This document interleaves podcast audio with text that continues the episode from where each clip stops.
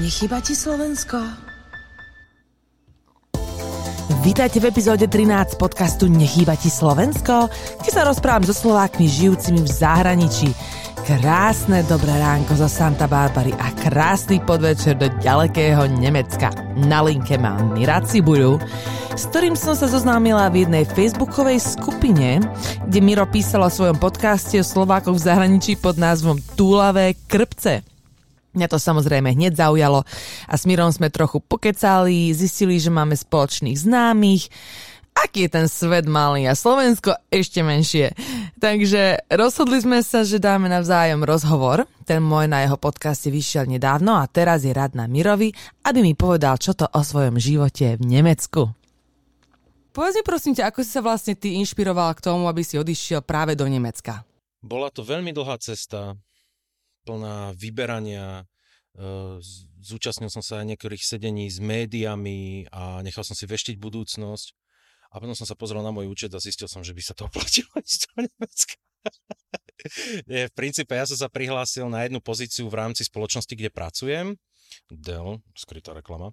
A tá istá pozícia bola na Slovensku a v Nemecku. No a v Nemecku vychádzala, kto by to bol povedal, finančne zaujímavejšie a tým, že ja už od malička hovorím po nemecky a vlastne aj rozumiem nielen tomu jazyku, ale aj tým niektorým insider jokom, ktoré sa tu používajú a niektorým tým slovným hračkám, kde iní majú s tým možno trošku problémy, keď prídu do nejakej krajiny, aj keď hovoria ten jazyk, ja som sa ho naučil z televízie, uh, tak som v podstate si povedal, že OK, tak to vyskúšame a pôjdem do toho Nemecka. Ako dlho si vlastne robil v tom Dell na Slovensku? Bolo tam niečo také, že si tam musel robiť nejaký čas, aby si mohol robiť ten transfer, alebo ak, aké to bolo komplikované? Či vôbec nie? Ono, ja som v Dell začal robiť v 2018 od 1.1., veľmi pekný dátum, a robil som na technickej podpore. A v princípe pozícia, ktorú som ja mal, entry level, L1, máš 12 mesiacov na to, že kým sa môžeš presunúť na inú pozíciu. Pravda, že Hľadať si už môžeš aj skôr v rámci spoločnosti, ale ten presun ti dovolia až po 12 mesiacoch. Pri niektorých vyšších pozíciách je to dokonca rok a pol a pri tých úplne vysokých, director neviem koľko, level 3000, tak tam už máš dokonca aj dvoj, trojročnú viazanosť v úvodzovkách v rámci delu. Pravda, že výpoveď môžeš dať, kedy chceš. A presun bol, ako je to veľmi pekne vidieť, že táto spoločnosť je naozaj svetová a všade má všelijaké, čo pochádza pôvodne z Texasu v Amerike. Um, bolo vidieť, že má na toto presne procesy. Pretože v tom momente, ako sme sa dohodli, áno, OK, príjmam túto pozíciu a je to pre mňa move z Slovenska do Nemecka, v tom momente sa automaticky spustili procesy typu volali mi z jednej finančnej spoločnosti, to teraz vyznelo divne, ale ktoré riešia dane a podobne. Čiže mi vysvetľovali daňový systém v Nemecku, volali mi potom z ľudských zdrojov tu, mi vysvetľovali, čo všetko si budem potrebovať vybaviť. Ako náhle som prišiel, tak mi bol pridelený človek, ktorý mi mal s tým pomôcť. Našťastie som sa ale na neho spoliehať nemusel, lebo popravde ja ako Slovák by som nevedel povedať cudzincovi, že čo si všetko na Slovensku má vybaviť a ako to má fungovať, ale už som tu poznal niektorých Slovákov, niekoľkých teda, ktorí aj v rámci Delup tu pracovali, aj mimo toho a tí ma vedeli presne navigovať, že budeš potrebovať toto, choď tam, takto si to vybav. Takže ten presun sám o sebe bol veľmi jednoduchý. Uh-huh, uh-huh. No a vlastne ako prebiehali tie prvé týždne? Opíš mi to, že keď si vlastne došiel do Nemecka a uh, tie prvé dojmy a keď si sa ubytoval a s kým si sa ubytoval, kde si sa ubytoval, ako to vlastne celé prebiehalo?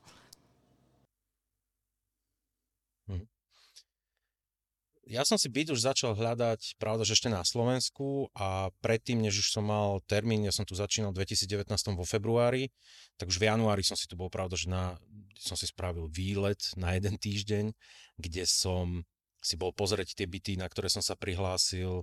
Pozeral som si už aj nejaký nábytok tu cez nejakú, odno, nejakú podobu bazošu. Tu je to ako eBay, ale pomlčka Kleinanzeigen, čo znamená, že v princípe bázu, že tam klasickí ľudia ako my dvaja ponúkajú svoje veci, nie sú to firmy. A Takže to som mal týždeň predtým. Vybavovanie bolo v rámci toho, že som dostal hneď zmluvu na dobu neurčitú a všetky tieto záležitosti vybavené, tak aj vybavovanie bytu bolo veľmi jednoduché. Aj tej zmluvy, to som mal veľmi rýchlo spravené. Čo ma ako prvá vec prekvapila, bola tá, že v Nemecku, keď si hľadaš byt, alebo teda pred podnájom, tak dostaneš naozaj holobyt, no holobyt, nechcem to nazvať holobyt, ale zo stropu mi tu trčali kabliky tak. tak ako v Amerike, presne. o, a to bol, to bol pre mňa úprimne, nie že šok, ale bolo to prekvapenie. A ďalšia vec bolo aj to, ako je vlastne ten nájom spravený, lebo máš warm und kalt, čiže teplý a studený nájom. To, čo to znamená? Studený nájom je v podstate naozaj len nájom a teplý nájom sú už aj energie, čo znamená, že kúrenie, len kúrenie a teplá voda. Lebo napríklad elektriku si vybavuješ na seba. Internet si vybavuješ na seba. A to mi prišla ako veľká výhoda, pretože keď sem prídeš, v podstate Nemci nepoznajú niečo ako trvalá prechodná adresa. Ty, keď prídeš desi a ideš tam bývať, prídeš na mestský úrad, povieš, dobrý deň, idem bývať tu, tu mám zmluvu, fajn, super, prihlásili sme vás, nazdar. Elektrika beží na tvoje meno, internet beží na tvoje meno, čo znamená, že aj keď sa stiahuješ, tak všetky bonusy, všetky, všetky, všetko to, čo si nazbierala tam, ak takéto niečo je, čo tu vo väčšine prípadov zvykne bývať, tak si berieš so sebou a má to jednu veľkú výhodu, že nájomník, ti nemo- teda nájomník, nájom, nájomník, presne tak, ti nemôže zrazu povedať, že oh, prišlo veľmi vysoké zúčtovanie za elektriku a budete musieť doplácať, ale vidíš to ty. Takže to bolo takéto asi, čo sa toho bývania týka. A prvé dojmy, prvé dojmy boli veľmi pozitívne, pretože či už na úradoch, čo som niečo vybavoval, alebo niečo podobné, mne sa to páčilo, že máš tu presne postup, dokonca aj na úrade, vybavíš si dopredu termín, prídeš tam, uh, pani, ktorá spracovala, spracovala môj case, alebo pracovala teda na mojom prípade, som prišiel a presne vedela, vy ste ten a ten, potrebujete toto, jasné, BIM, tu máte. Ako náhle som sa prihlásil na meste, dostal som takú peknú kartu, kde bolo takže vítame vás tu v meste, kde som dostal dva lístky do opery, dva lístky do zoo zadarmo, uh, mesačenku na MHDčku tu zadarmo, čo mimochodom tu stojí len v meste, kde som, ja som ešte v meste Hale, Anderzále, to je rieka, um, ktoré má zhruba 220-230 tisíc obyvateľov, tak tu MHDčka mesačne stojí 110 eur. A ja som to mal zadarmo, čo bolo celkom príjemné. Akože našťastie ju nepotrebujem, lebo som si našiel bývanie 7 minút od roboty, minútu cez cestu tu mám obchod, 4 minúty posilku, takže ja v princípe z tej mojej malej bublinky sa ani nemusím vzdialiť. Ale bolo to pekné niečo takéto dostať na to privítanie. Necítil si sa tak trochu sám, že si predsa v novom svete a nikoho nepoznáš? A aké to bolo v práci tiež, že proste noví kolegovia a proste prišiel si zo Slovenska, ako to vnímali? Ja som mal veľkú výhodu v tom, že na technike, ktoré som robil, na technickej podpore, čo som robil v Bratislave, som robil aj na linke, ktorá spracovávala aj nemecké prípady. Čiže ja som sa už aj poznal s niektorými nemeckými kolegami, dokonca keď som sa sem stiahoval, niektorí prišli pomôcť nosiť ehm, kolegami. No, to boli ľudia, ktorí tu boli vyšší technici, ktorých som ja musel kontaktovať, keď niečo bolo, nejaký zložitejší prípad. Ale tým pádom som takto už mal vytvorené zázemie, plus minimálne troch Slovákov, čo tu už pracovali a stále pracujú v rámci Dell, niektorí sú tu 9 rokov, niektorí sú tu 16 rokov, tak tých som tiež poznal, čiže poznal som tu už pár ľudí, takže som nedopadol hneď tak, že OK, nikde nič, ale mm, no situácia so známosťami tu hlavne v bývalej DDR, v bývalom východnom Nemecku, kde som ja, je dosť zvláštna. Dokonca mi to ešte aj sami Nemci potvrdili niektorí, ktorí sem prišli zo západnej časti, nazvime to tak, či Kolín to bol, či to bol Frankfurt a podobne, kde kolegovia tu v robote, ako keď sa s niekým zoznamuješ alebo sa rozprávaš, tak sú veľmi milí a, a rádi, komunikujú, rádi komunikujú, porozprávajú sa s tebou, nezdráhajú sa ťa.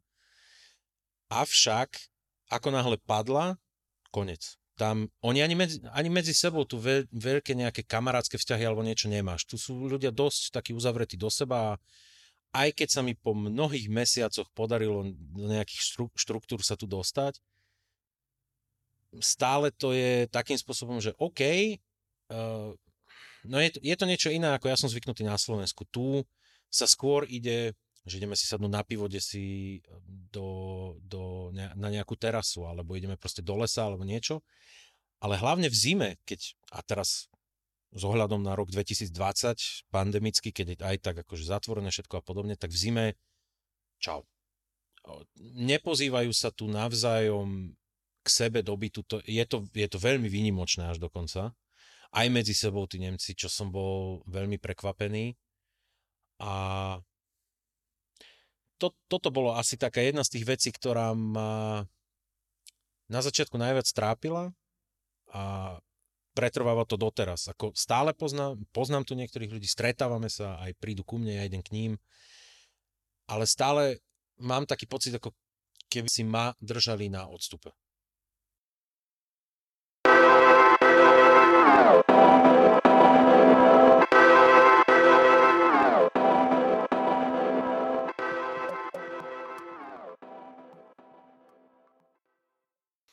So Slovakmi, ktorými sa tu poznám, čo som už spomínal, je situácia taká, že už sú tu dosť dlho. Takže s nimi je pravda, že tá situácia iná, avšak tu je zase, nechcem povedať ten problém, ale tu je tá taká drobnosť, že to sú väčšinou chlapi a ženy, ktoré majú rodiny, deti. Takže predsa len už tiež sú že v svojich nejakých štruktúrach a tiež nie sú zrovna ľudia, nechcem povedať, že v mojom veku, lebo sú niektorí z nich, ale majú iné povinnosti, iné záležitosti, ktorým sa venujú, čo je pochopiteľné.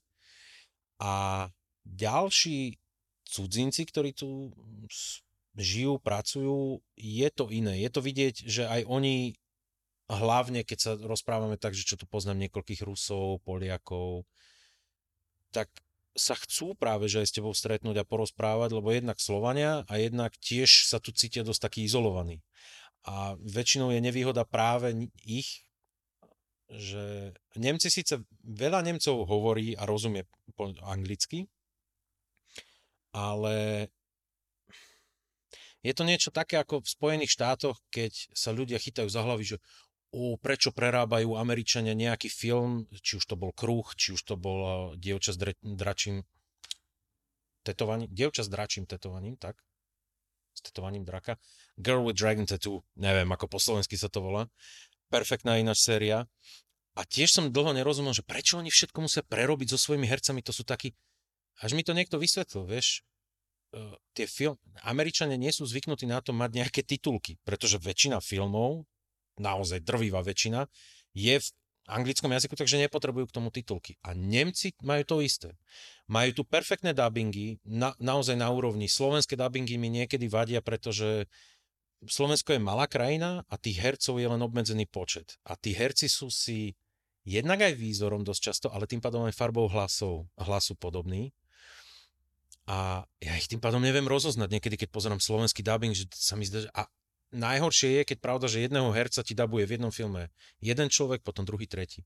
Tu majú naozaj tradíciu 20-30 rokov, dabuje jeden herec toho istého amerického herca a tým pádom mm, ako porozpráva sa s tebou niekto po anglicky, rozumejú ti, ale preferujú naozaj skôr Nemčinu. Čiže ako náhle vyťahneš na nich angličtinu, tak sa s tebou porozprávajú, čo treba, ale tak pomaličky sa potom stiahujú ako, tá, ako to krásne gifko Homera Simpsona, ktorý zmizne zrazu v tých krovinoch, eh, krovoch a OK.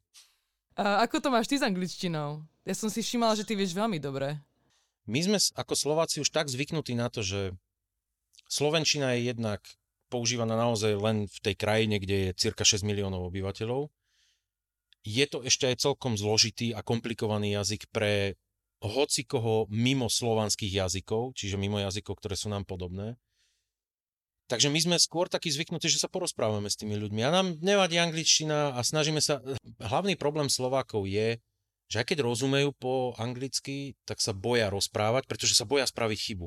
Radšej povedia, že nevedia, ako by nejakú chybu spravili, čo je trošku smiešne. E, túto múdrosť mi ináč povedal alebo teda toto pozorovanie mi vlastne oznámil jeden známy, ktorého som spoznal v Žiline, ktorý je pôvodom z Kene a učí po anglicky, alebo teda učí angličtinu v Žiline, žije už 8 rokov na Slovensku, hovorí, hovorí po slovensky, do určite, akože podľa mňa veľmi dobre, na to, že je z krajiny, kde ako, ako keňský jazyk je, je ale ale úplne niečo iné, ako my, ako my poznáme, tak sa veľmi dobre naučil po slovensky, ale toto mi presne povedal, že Slováci sa toho skôr tak zdráhajú. Čiže ja s angličtinou nemám problémy. Myslím si, že ju už časom po tých rokoch máme aj dokonca skoro na takej úrovni ako Nemčinu. A ja som zvyknutý na to pozerať naozaj, či už filmy, no tak hudbu jasné, ale filmy aj seriály prednostne pozerám ja vždy v pôvodnom znení, akom boli natočené. A väčšinou, keďže sú filmy po anglicky, tak sa to snažím radšej po anglicky pozerať, lebo tam je to vyváženie tých hlasitostí najlepšie. Takže nehrozí nič také, že, že, že by k tebe nemecký kamarát prišiel domov na večeru, alebo že by ťa nejaký kam, nemecký kamarát pozval na nejaký, mm, nejaké posedenie, alebo také niečo, hej? Skôr to funguje naozaj takým spôsobom, že stretneme sa v Biergarten, alebo teda na terase by sme mi povedali.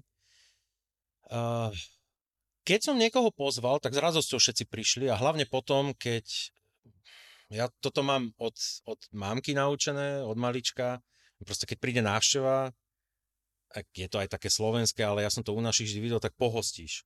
Pravda, že nepáči sa mi až tá úroveň, čo sa u nás na Slovensku robí, že vyťahne všetko, čo má špajze, špajzy v pivnici a ešte od susedov, aby náhodou niekto z druhej dediny o tebe vzlom nerozprával, že si nevyťahla všetko. Ale beriem to ako normálnu vec, že pohostím tých ľudí, nejaké softdrinky, nejaké jedlo, niečo na zahryznutie, fajn. Tu ale som zažíval potom skôr ten druhý extrém, že tých ľudí, keď akože k sebe zavoláš, tak mali až dokonca očakávania, že pomaly ešte im aj, ešte im akože naliať, jasné, ale vieš, keď idete tak ako celý večer tráviť, že budete popíjať a, a podobne, tak, tak v princípe očakávali pomaly, že ja im, ja im všetko dám. A to som bol z toho párkrát až taký, že potom som si všimol, že OK, treba len povedať, prosím ťa, jedlo tu bude, všetko, dones si len alkohol, čo chceš piť. Hej, a fajn. Takže s tým pozývaním ku mne to je ešte relatívne, to, bolo, to je relatívne OK. Mm, tým, že by ma niekto k sebe pozval, to bolo už menej časté, ale predsa sa to vyskytuje. Ale beriem ohľad aj na to, že v princípe som v podstate tu bol iba jeden rok, kým som si nejaké tie sociálne väzby vybudoval, plus eh, vieme, ako vyzerám. Takže na pr- v prvom, prvý dojem, ktorý ja budím u ľudí je no, holá hlava, silnejší chalán, briadka a tým, že som 7 rokov, namiesto toho, aby som išiel gočnej, robil uh, vždy to, že som prižmúril oči, tak sa mi nad očami spravila taká pekná vrázka a tým pádom vyzerám, že ako keby som sa skoro stále mračil. Takže to ešte dotvára celú tú auru. A vlastne minulý rok, 2020, presne pandémia, zákaz navštevovania a podobne, bolo to ťažšie, ale už som tu mal aj u mňa na byte 12-13 ľudí naraz počas pandémie, ale dodržiavali sme všetky nariadenia, ktoré sme vtedy mali, vtedy to tu bolo povolené. Ako to je s Nemcami a s, s, a s alkoholom, už keď sa bavíme o tom nalievaní a ako to je s marihuanou tam, že čo tam ľudia preferujú, alebo oboje, alebo aké to je konzervatívne, ako by si to opísal, pijú viac ako Slováci? Keď som bol ešte druhák na strednej, tak som bol na takom trojtýždňovom výmenom pobyte v Nemecku a tam som sa náravne na to smial, myslím, že koľko som mal vtedy 15-16 rokov a nás zobrali tí, tí domáci, že ideme na vínový festival, na Winefest. Super. A teraz mala sa tam akože koštovku vína za euro, tak my sme si dávali a po nejakej hodine alebo dvoch sme sedeli tak pri lavičke, aj ďalší Slováci, čo sme tam boli sa tak rozprávame a zrazu niekto, že počúvaj, kde máme tých našich Nemcov? Však to sú dole po zemi ležia, vieš. Ste oni boli z toho úplne námol. Nemci in general nedokážu zniesť toľko tvrdého. Pravda, že generalizujem strašne, hej, sú ľudia, ktorí viacej znesú, takisto aj na Slovensku. Na Slovensku som tiež poznal chlapov, nazvime to väčších ako ja, čo si po dvoch panáčikoch boli hotoví a poznal som baby, ktoré vážili 50 kg aj s postelou a fľaša, a teraz litrová fľaša alkoholu na večer, ako, ako na rozohnanie večera, že aby nemusela v meste si toľko kúpovať úplne v pohode. Takže.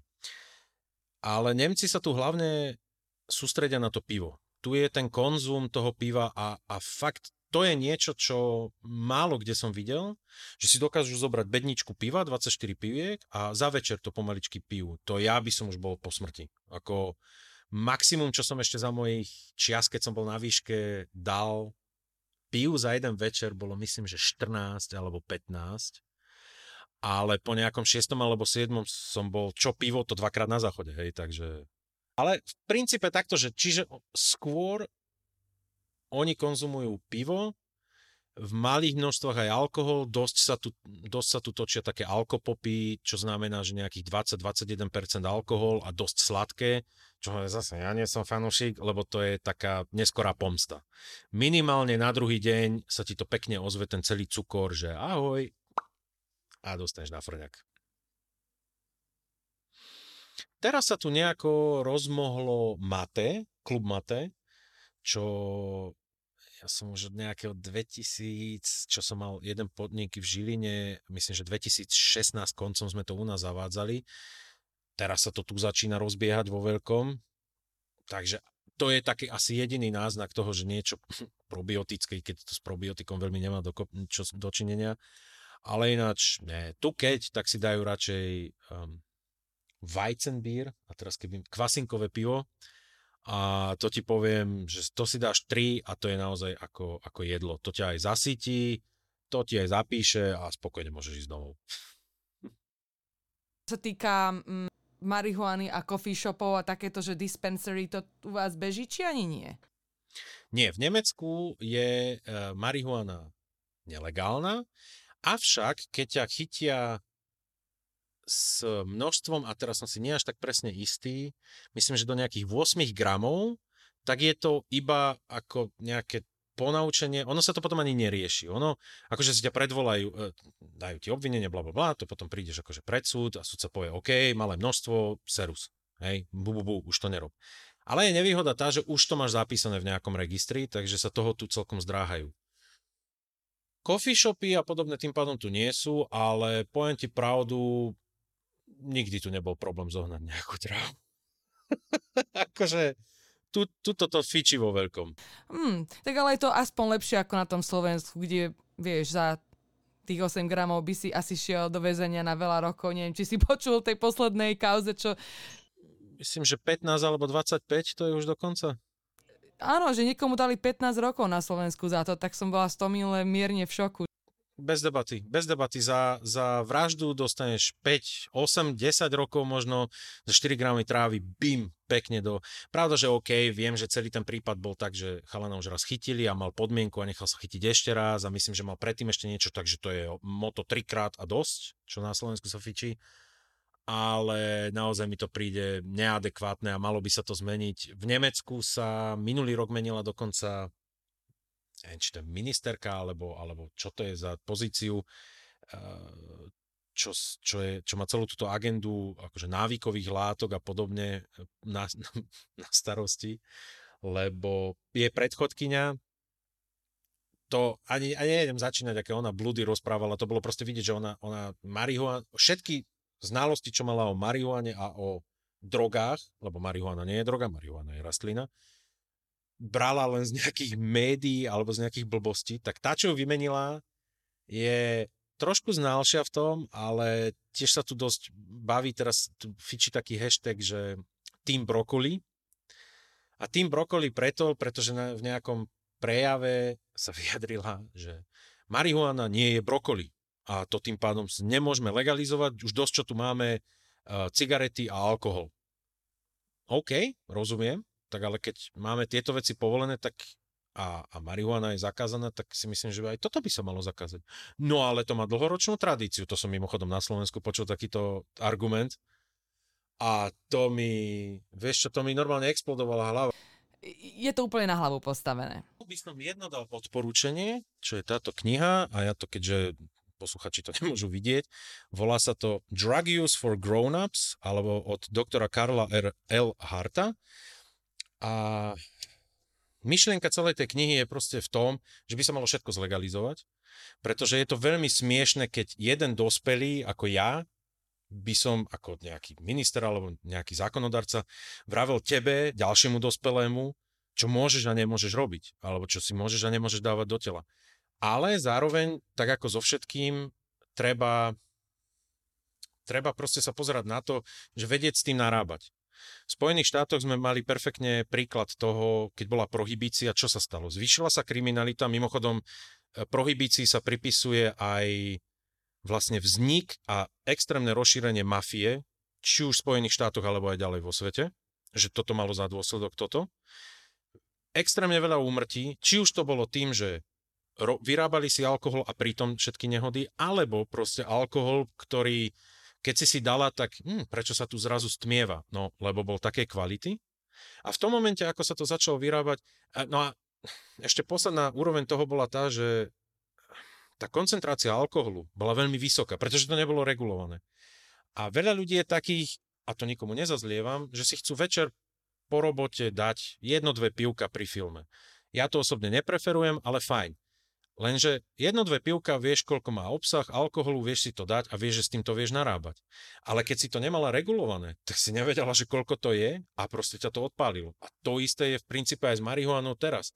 Koncentrácie THC sa tam šplhajú do úplných šialeností, keď už pomaly máš naozaj psychedelické stavy z toho, v takých vysokých koncentráciách, kde s nejakým autíkom, alebo teda outdoorom, keď si niekto pestuje doma, sa to nedá porovnať, pretože to si dáš a s tým vieš lahodne fungovať celý deň. Ale tie, čo kúpiš desi, to sú proste kladiva, ktoré ťa odpíšu. No. Myslím, že celú túto debatu asi najlepšie viem zhrnúť jednou, jednou vecou, ktorú som počul zrovna od Snoop Dogga, ktorý povedal, tak každý, kto už niekedy uh, fajčil trávu alebo už akokoľvek uh, ju príjmal, či aj ako vo forme edibles, tak to potvrdí. Zober tisíc ľudí, ktorí sa nepoznajú, dokonca ktorí zober židov, kresťanov, moslimov, zober e, černochov, belochov, aziatov, zober mladých, starých, zober e, pravičiarov, ľavičiarov, všetko toto hodí do jednej miestnosti s dostatkom jedla a, a e, sociálnymi zariadeniami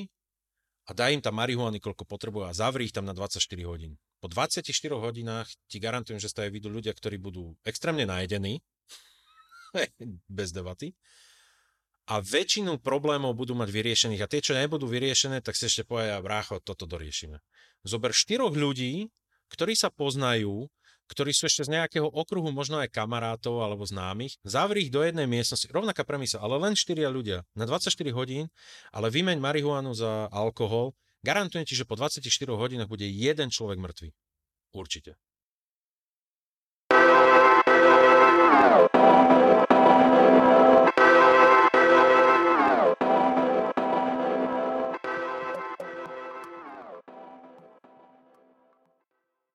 A ako to je s randením so ženami v Nemecku? Ako to je s, um, s tými apkami? Beží to u vás vo veľkom ako tu v Amerike, že každý na tom Tindri? Ako to vnímaš ty? Co tak povedať? V Nemecku sa mi stalo už párkrát to, ešte keď som sem len prišiel, tak v 2019 tu z roboty spravili také, aj ma na to zavolali, že á, ideme večer do Palety, to je názov podniku tanečného tu, hej, nie, nejaká šopa. A, a ideme tam, neviem, fajn, jasné, ako o cenách sa ani nebavme, to mne sa z toho krutila hlava v porovnaní s tým, čo poznám aj z Bratislavy, zo Slovenska, ale fajn. A stala sa mi taká vec, že počas jedného večera, ako som stal pri bare, tak sa mne prihovorili dokonca dve ženy samostatne. A, ako, dve sa mi prihovorili tak. A rozhovor fičal, rozhovor bol fajn a po 5 až 10 minútach si zrazu, lebo mne už viacero Nemcov povedalo, že ty máš naozaj Nemčinu, kde ani, že málo je počuť, že by si proste, že a fakt nie si v Nemecku, v Nemecku si tu nevyrastal, alebo nemáš niekoho, nie. Takže v istých momentoch to je počuť. No a po nejakých 5-10 minútach došlo pri obi dvoch, samostatne pravda, že? Došlo k tomu, že tak neviem, počúvaj, a ty skade vlastne si? Že, no, skús uhadnúť. mm, ja by som ťa dala nejaké Bavorsko. Vrajem, veľmi dobre, juh, to si už trafila, ale trošku skús, skús na východ. Tak z Rakúska, a ja že ešte viacej na východ. A keď som už povedal, že z Rakúska ešte viacej na východ, tak to si už videla, že tak ako cúvli, v mysli, hej, fyzicky našťastie necúvli, lebo to už by bolo ako dosť. A že aha, aha, a, a to, do dvoch až piatich minút tam ten hovor skončil. Môže byť pravda, že, že som ja povedal nejakú blbosť, alebo že, že sa rozhodli ináč, ale bola to príliš veľká náhoda na to, aby sa to opakovalo. Hej. A potom som to tu zažil ešte aj niekoľkokrát. Ono, porozprávať sa áno, kamarátiť sa áno, niečo viacej ťažšie. Nevrajím, že to je nemožné, nevravím, že iným by sa to tu nedarilo, len je to ťažšie. Ale keď toto rozprávam niekomu na Slovensku alebo nejakým Slovákom, čo žijú v zahraničí, tak každý je Pane Bože, ako si toto môžu dovoliť? A to je katastrofa. Ale zoberme si to z inej strany. Zoberme si to, že ty, atraktívna žena, funguješ na Slovensku, bola by si len na Slovensku, nikdy by si nebola vycestovala a začne ťa tam baliť nejaký Rumún, Bulhár, a ne, ne, tak by si tiež bola, no ty možno zrovna nie, nechcem to ako tebe teraz niečím obviňovať alebo dačo. Ale keď som toto rozprával viacerým aj Slovenkám, tak tiež boli také, že no, nejaký Rumun. No a toto je presne to. To je presne to.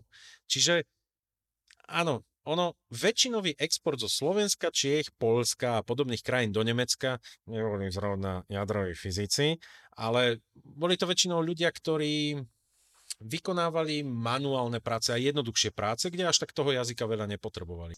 Áno, áno. Je to také zafixované. Ďalšiu chybu, ktorú robia mnohí ľudia, keď vycestujú do zahraničia, je tá, že sa držia len v tých, v tých komunitách, či už slovenských, českých, proste v tej komunite svojej krajiny. Jasné, to treba na začiatku, pretože tí ľudia ti rozumejú aj čo sa týka kultúry, ehm, pravda, že ti vedia aj poradiť na začiatku, čo spraviť, čo nespraviť, čomu sa vyhybať. Je to všetko fajn, ale pokiaľ sa držíš iba v tej komunite, tak ty vlastne nikdy nevyrazíš z toho von a nikdy sa ani nenaučíš ten jazyk. A ja osobne tu poznám niekoľko prípadov, že tu žijú 8-9 rokov, dokonca s deťmi a nehovoria ani cek po nemecky. A, a takých je tu, nechcem povedať, že veľa, ale je dosť, je nemalé množstvo ľudí, ktorí sa sem presťahovali, že išli do Nemecka ale neučia sa ten jazyk a nechcú ním ani hovoriť. A to si potom vrajem, tak ako potom na čo sa mi ideš? Ako rozumiem, že tu máš ekonomické zabezpečenie, sociálne výhody a všetky tieto bomby, ktoré tu fungujú úžasne, ale tak by si sa mal aj ty trošku snažiť integrovať. Čiže ten odstup tam vznikal hlavne z toho, že ako, ako ťa, možno aj tieto dámy a slečny, ktoré som ja stretol, nemali skúsenosti priamo so Slovákmi alebo s cudzincami, ale sprostredkovanie to vnímajú. Takže berú ľudí z Čiech, zo Slovenska, z Polska, proste z, nazvime to z východného bloku, i keď paradoxom je, že aj Hale patrilo do bývalého východného Nemecka, ale dobré. Ale, ale predsa len to boli Nemci, vieš, a to nie je, oni, hmm, to bolo niečo iné ako u nás a podobne.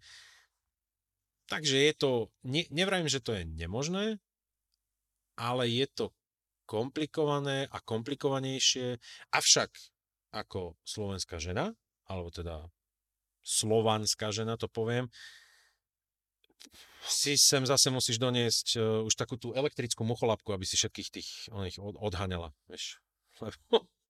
Um, je veľmi jednoduché podľa mňa spozorovať tú ženu, ktorá má či už pôvod alebo aspoň korene z, z bývalého východného bloku. Polsko, Česko, Slovensko. Je to Rusko, Ukrajina. Je to, je to vidieť.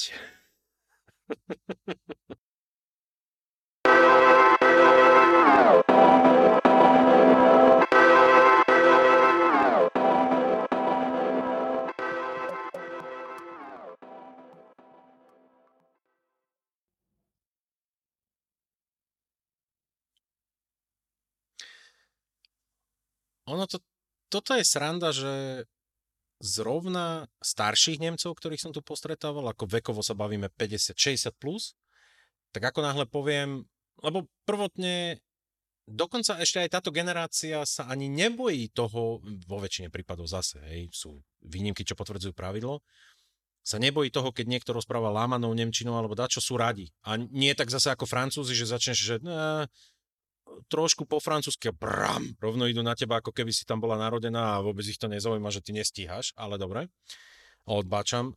Nemci v tomto, hlavne tí starší sú naozaj tak, že keď poviem, že Slovensko alebo Slovakaj, tak dokonca starší Nemci už aj vedia, že je to áno, že Česko a Slovensko sú už oddelené, nejaký ten piatok, kdežto presne tie mladšie generácie, že poviem Slovakaj, áno, áno, Čechoslovakaj, no, no, si blízko, je to, už si tam, ale tak trošku 30 rokov neskôr, ale dobre. Niektorí dokonca majú aj prehľad o tom, ale to sú naozaj ojedinelé prípady. Slovensko poznajú hlavne z nejakej turistiky Vysoké Tatry. To je asi, to je asi hlavné. Ale tiež to berú ako taký štandard, alebo taký, také niečo, že bežné, že na Slovensku proste sú tie ceny, sú veľmi vysoké vysokohorské prírážky. Nazvime to tak. Ako vnímaš pandémiu, už keď je to taká, taká aktuálna téma. U nás sa to už vo veľkom uvoľňuje. Ako je to u vás, ako je to s maskami, ako je to s uvoľňovaním a s krčmami, s reštauráciami, so životom spoločenským? Som ešte minulý rok, keď už na Slovensku to bolo prepuknuté naplno a už sa museli aj rúška nosiť a sa nejaké tie lockdowny, vtedy ešte blackouty, spomienka na bývalého premiéra, zavádzali, tak ja už som v podstate tu začal nosiť tiež nejaké rúško. A ľudia, a nahral som video v podstate o tom, ako som bol nervózny z toho, že už aj tu sa kopili tie, množili tie prípady a už aj celosvetovo to začalo, to sa bavíme nejaký polka marca, koniec marca, kde už to bolo fakt aj známa vec a kde ľudia na mňa až pomaly zazerali, keď ešte nebolo dané, že musíte nosiť rúška, že čo nosím rúško a čo vyvolávam paniku a čo niečo robím. Site info v Nemecku napríklad nemôžeš mať oficiálne nič, čo by ti zakrývalo ústa a nos. Za normálnych okolností. Keď takto vstúpíš do obchodu alebo aj po vonku chodíš, tak ťa môže normálne zastaviť policajti. Je to akože, je to tu zákon na to, že nemôžeš len tak tu pobehovať. OK brali to, aj berú to podľa mňa dosť otvorene. Pravda, že tu je veľká výhoda zdravotného systému, ktorý je diametrálne úplne iný ako, ako na Slovensku, to by som ti tiež vedel rozprávať. A ten ich podržal a ten ich aj drží. V, má viacej výnimiek, ako má pravidel na gramatiku. A tak je to v princípe aj s týmto. Čiže tá situácia tu bola a je taká, že aktuálne máme otvorené ako keby si sa pozeral von z okna, tak si to nespozoruješ. Deti chodia teraz do škôl, obchody sú otvorené v zmysle potraviny a takéto supermarkety. A ty si na home office? Ty si na home office alebo chodíš do práce? V Nemecku sa zaviedol home office myslím, že nejaký druhý marcový týždeň, ja som už bol od konca februára doma, ja videl som, aká je situácia na Slovensku, povedal som, ne, díky, čaute, ja zostávam doma. A od, tým pádom oficiálne od marca som na home office doma. Tí ľudia tu majú veľmi veľa voľností a v podstate na každý názor sa bere ohľad lebo Nemecko má históriu, ako má, a tým pádom je tu aj veľa zákonov a veľa, všetko je tak nastavené, že, že hlavne sa nikoho nedotknúť a nikomu nebrať žiadnu voľnosť a niečo podobné. To ale zároveň vyústiuje v niečo také, že e, v meste, kde som, je vysoké číslo incidencie a zavádza sa tu lockdown typu nočné vychádzanie od 21. hodiny do 5. ráno, nemáš chodiť von ani e, šport, ani s obsom, ani nič, maximálne do roboty, maximálne e, dokazateľné, že ideš niekoho, niekomu pomôcť zachraňovať dačo, alebo možno natankovať, ale aj to tým, že potrebujem proste natankovať, lebo o 12. odchádzam, a, e, alebo ja neviem, o 3. ráno, ešte sa chcem prespať medzi tým a bla bla bla. No a proti tomu sa tu bežne robia protesty.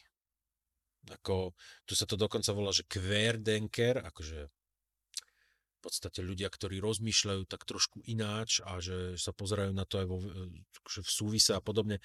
Necítiš sa taký osamotený, že teraz všetci zavretí a ty ešte k tomu doma?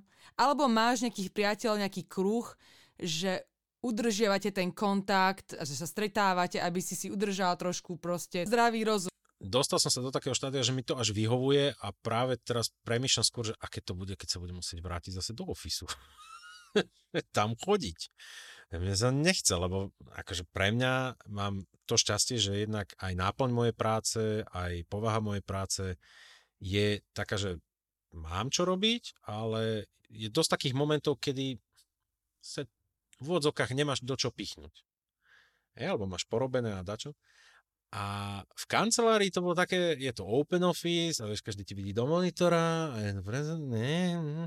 a doma si popri tom operem, navarím, pozriem si niečo, zahrám si na gitare, môžem činky dvíhať, e, môžem počas obednejšej prestávky, nie že by som to v kanceli nemohol, ale môžem sa ísť prejsť, aj v kanceli som to mohol spraviť, ale tam na tom parkovisku je to predsa len trošku e, trošku od veci. Takže z tohoto hľadiska tak, udržiavam kontakt, áno, dosť, ale hlavne s ľuďmi, e, hlavne so Slovákmi. Či už je to kamarát, ktorý žije v, v Írsku, či už je to známa, čo žije tiež aj v Atenách, či už je to, či už sú to kamaráti a známi, čo sú na Slovensku. Proste s pár ľuďmi si zvyknem volávať a to sú telefonáty od jednej do 3-4 hodín niekedy. Takže to je asi môj hlavný kontakt, čo